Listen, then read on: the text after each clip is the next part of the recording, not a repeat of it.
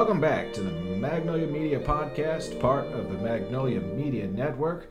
I'm your host, Jonathan M. Ruggiero, here with our editor, Logan Ramsey. and my co host. Today, we want to touch on our midweek review, a little update in the news so that you don't have to do it yourself. Uh, today, social media executives are testifying in front of the Senate Judiciary Committee in Washington, D.C. It's been rather embarrassing thus far watching Linda Yaccarino try to twist and contort herself into shapes to hide the fact that X, formerly known as Twitter, has uh, become nothing but a cesspool. Uh, to disguise the fact it's you know an open sewer. This from NPR. Biden is scheduled to visit East Palestine, Ohio, the site of a train derailment a year ago that dumped toxic chemicals everywhere. And Trump is trying and failing to peel away some of Biden's organized labor support, some of his union support. He's been widely known as the most pro union, pro labor president in history. Of course, he was the first president to stand in a picket line with UAW members this summer. Mm-hmm. That Trump is going to get nowhere fast with that one. Although he may get some um, working class votes from union members, he's not going to get uh, the union support. This also from NPR. The NYPD must now keep records of every person's race and gender that they stop. They stop you for any reason. Now they have you have to keep uh, a record of their uh, gender and race. Yeah, fun fact it was 98% of African Americans and Latino Americans Made were stopped stop. by NYPD. Right. This was actually uh, vetoed by Eric Adams, mayor, very unpopular mayor of New York City, but it was overruled uh, by a majority of the city council, and the law will go into effect.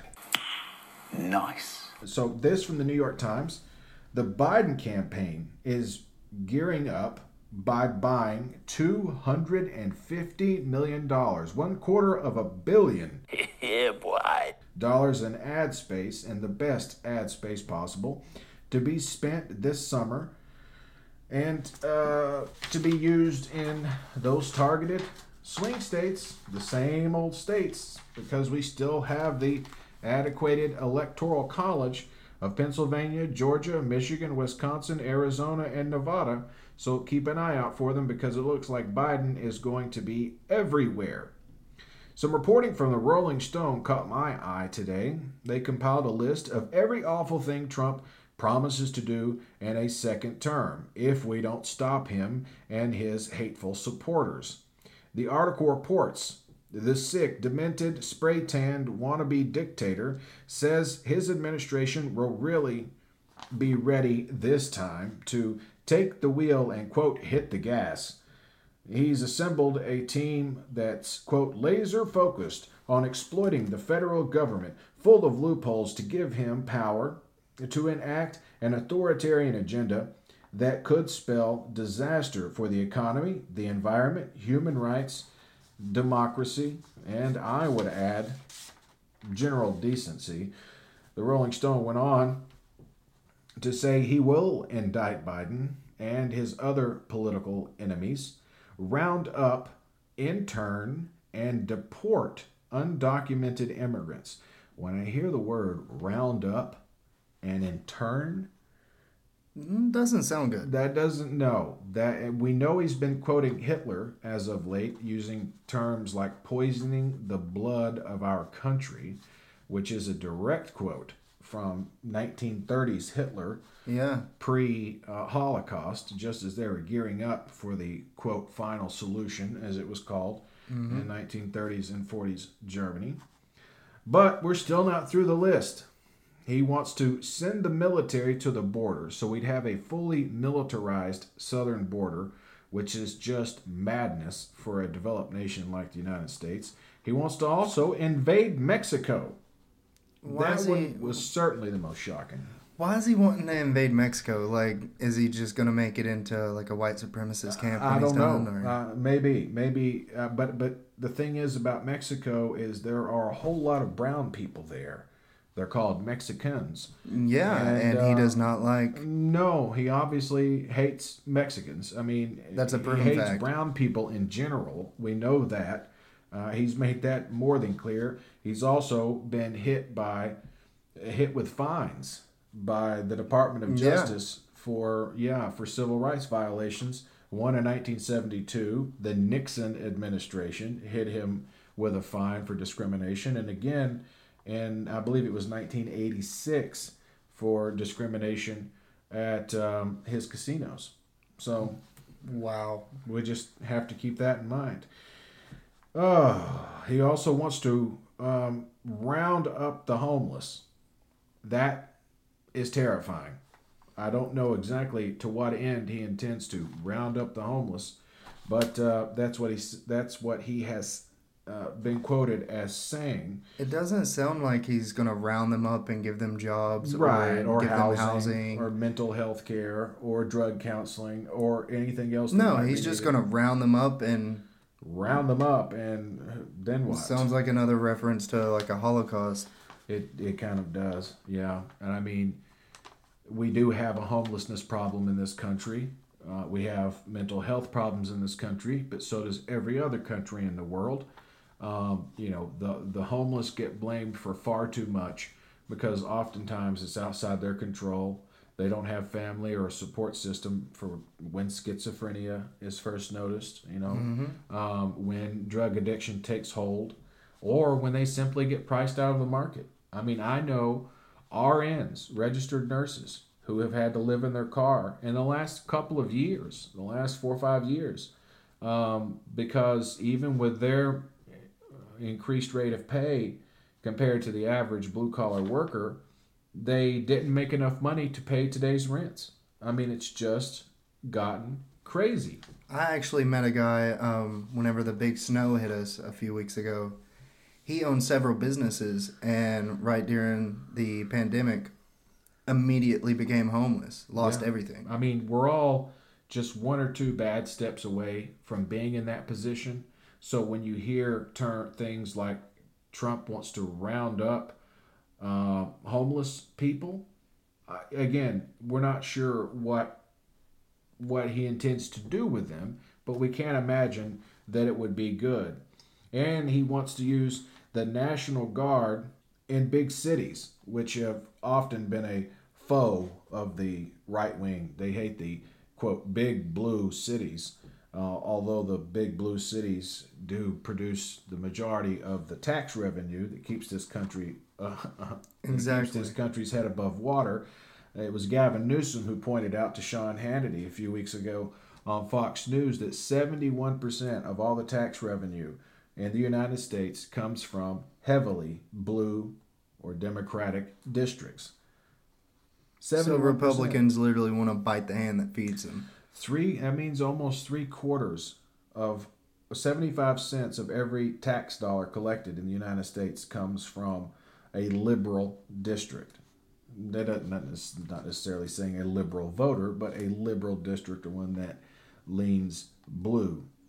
So, uh, between invading Mexico and rounding up homeless people, and we also hear this term round up again when he talks about round up, intern, and deport. If we remember uh, the 1940s, uh, Germany, internment, even here in the United States, when we had internment camps for Japanese Americans after Pearl Harbor, and we've tried to live down that shame for 80 years now, and it's a stain on on the on American history. It really Yeah. is. It's a sad, sad thing. He also wants to bring back the federal death penalty and use it in a quote big way. Remember that in the last year of Trump's first term, hopefully he doesn't get a second term, but in the one term he served, 13 people were killed that were being held in federal prisons in just six months. And put in mind that hasn't actually been used in maybe by 20 years. Yeah, we'll have to get the exact numbers on that for you. I don't want to uh, be wrongly quoted, uh, but it, it, was something that had sort of fallen away. Something that we, um, just as a society, said we don't want our federal government, although some states are, are like Alabama, is very big on um, executing people as quickly as possible. And the last and perhaps the most important thing, at least to the average American, he's going to increase the price of everything by taxing uh, all imported goods. This would have the knock on effect of raising prices around the world as we live in a world economy. There's no way around that. So, this would, of course, mean that American imports, exports rather, would be getting taxed in retribution. And th- th- this would create chaos uh, that are we've just had, uh, and we've had an incredible economy. We have an incredible economy at this moment. We're absolutely on fire. Inflation is coming down to where it's supposed to be. Wages are going in the right direction. We've had union victory after union victory. That's labor, blue collar workers getting what they've been striking for. Actors, Screen Actors uh, Guild going on strike and getting um, assurances from the big studios. So I mean, it's it's really been the year of labor, and that's been entirely because of President Biden. And building the economy from the top from the top down does not work. Reaganism is the biggest economic failure in U.S. history, and it's been a cancer to our society for 40 years. Bidenomics, on the other hand, from the bottom up and from the middle out, has worked for everyone as the Dow Jones hits record highs, uh, along with the S&P 500. So it's not time to go in a different direction and start taxing all imports, causing the price of everything to go through the roof. Um, let's see if all of this doesn't illustrate the depravity of Trump and his gaggle of cultists and ignorant supporters. I don't know what else will. Uh, the the quote used by Hillary Clinton in 2016, the basket of deplorables, has been proven correct time and time again. Hillary, we're sorry you're not serving out the end of your second term right now. You really should be. And hopefully, New York State, if no one else, New York City rather, and Alvin Bragg's indictment against Donald Trump looks like it might be the first criminal case he faces. There's also been this promised holy war against Taylor Swift if reelected.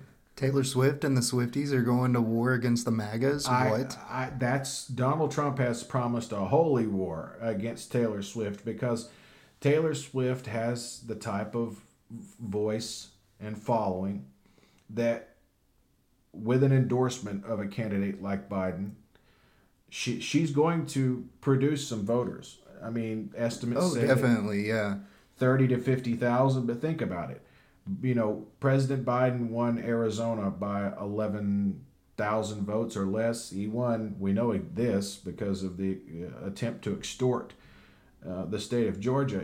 He won the state of Georgia by 11,779 votes. Um, so 50,000 votes in an electoral college system could be enough to swing the entire election. So good for Taylor, and uh, then to hell with Donald Trump, really.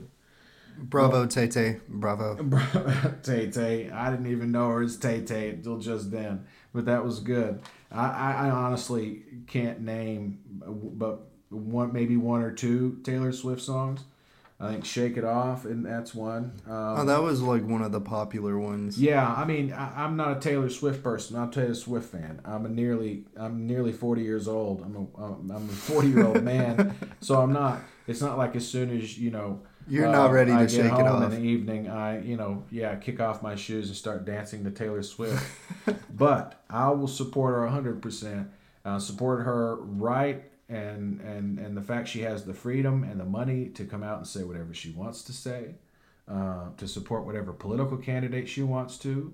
You know, if you're worth hundreds of millions of dollars and you're in business, um, you're almost expected to give money. Uh, yeah, you're almost expected to have a political opinion. Mm-hmm. But if you're a celebrity, shut the fuck up. We don't want to hear from you. You have no right. The thing is, is celebrities are among the only class of really rich people who know what it's like to be a poor person. George Clooney wasn't always rich, but he has a strong political opinion now that he is a very, very Oh, wealthy yeah. man. Brad Pitt wasn't always rich. In fact, Yeah. he'll tell you himself in the early 90s when he wasn't getting any roles, you know, he was living in an apartment, um, you know, and considered suicide at one point. Yeah, Johnny. Depp actually worked in a pizza Johnny joint until he started uh, going in the same crowd with Nicolas Cage, Nicolas and then they Cage. Mm-hmm. became roommates. Yep, they And ended up that's how he got his first gig on Nightmare on Elm Street. Yeah, he got his gig on Nightmare on Elm Street because uh, Nicolas Coppola, as he was known then, and Yeah. Francis Ford Coppola's nephew, of course. Um, it- you know, and the daughter of Talia Shire, uh, also known as Yo Adrian from the Rocky movies. Yeah. Uh, you know, he didn't want them to know. Actually, Johnny Depp's, uh, from what I understand, his last job uh, when he while he was working with, uh, living with Nicolas Cage rather, was selling pencils Selling pencils. pencils. Imagine like being the number two pencil man, and you're going around to sell pencils. But he's a high school dropout, so now that he's worth what 160, 180 million dollars, I Somewhere think was around there, revealed yeah. in the Amber Heard, yeah, in the Amber Heard lawsuit that he's worth over 150 million dollars. He's not supposed to have a political opinion. I mean, in 2004, he stirred up, you know, a mess when he started talking about the Bush administration Oh yeah. and he was living in France and in Germany at the time, or France. He was living in France and actually made a uh, a comment about the Bush administration uh, to a German newspaper uh, or German magazine, and it really got out of control. So we share the same concern that most fair-minded people share that Donald Trump is an absolute lunatic and cannot be allowed near anything else anything that resembles the White House. He cannot be the chief executive. As a matter of fact, he's not eligible to be the chief executive according to the U.S. Constitution and former Justice Samuel, I'm sorry, Sam, current Justice Samuel Alito, and uh, of course the uh, the dead former Justice Antonin Scalia, who talked about this in 2014. He's not eligible. 14.3 is self-executing. It doesn't need a court. No more than you need a court to say someone who's 29 tries to run for president, they don't get on the ballot because the Constitution says they can't. Just like with the 14th Amendment in Section 3. 14.3 prevents Donald Trump from getting anywhere near the White House. That's the rules of the game. Yeah. Don't try to put a cheat code in it because you're obviously going to get caught. You're going to Yeah. lose. and and they it looks like if if everything all indicators line up the way they're lined up right now that not only will they have a broke Donald Trump who's completely insane you know by Oh, yeah. by the by January of 2025 this this by the time he'd be sworn in if he was elected his brain will be complete mush that'll leave Stephen Miller you know running the US government which he basically did the last time anyway and that's where all these hate-filled uh, policies came from in the first place. So we can't allow him to have it again. Um, anyway, this has been our, our little midweek update. We appreciate you listening in. If you want to contribute and help us stay on the air, coming from Ruby Red, Tennessee, here in Knoxville, Tennessee, our home city is a little more fair minded, uh, then consider giving to the Magnolia Media Network at our Patreon, patreon.com forward slash Magnolia Media Network. When you see the album cover, you know you found the right one. So, coming to you from Knoxville, Tennessee, I'm your host, Jonathan M. Ruggiero, along with my co host and editor. Logan Ramsey. And we thank you for listening to the Magnolia Media Podcast. Until next time, be well.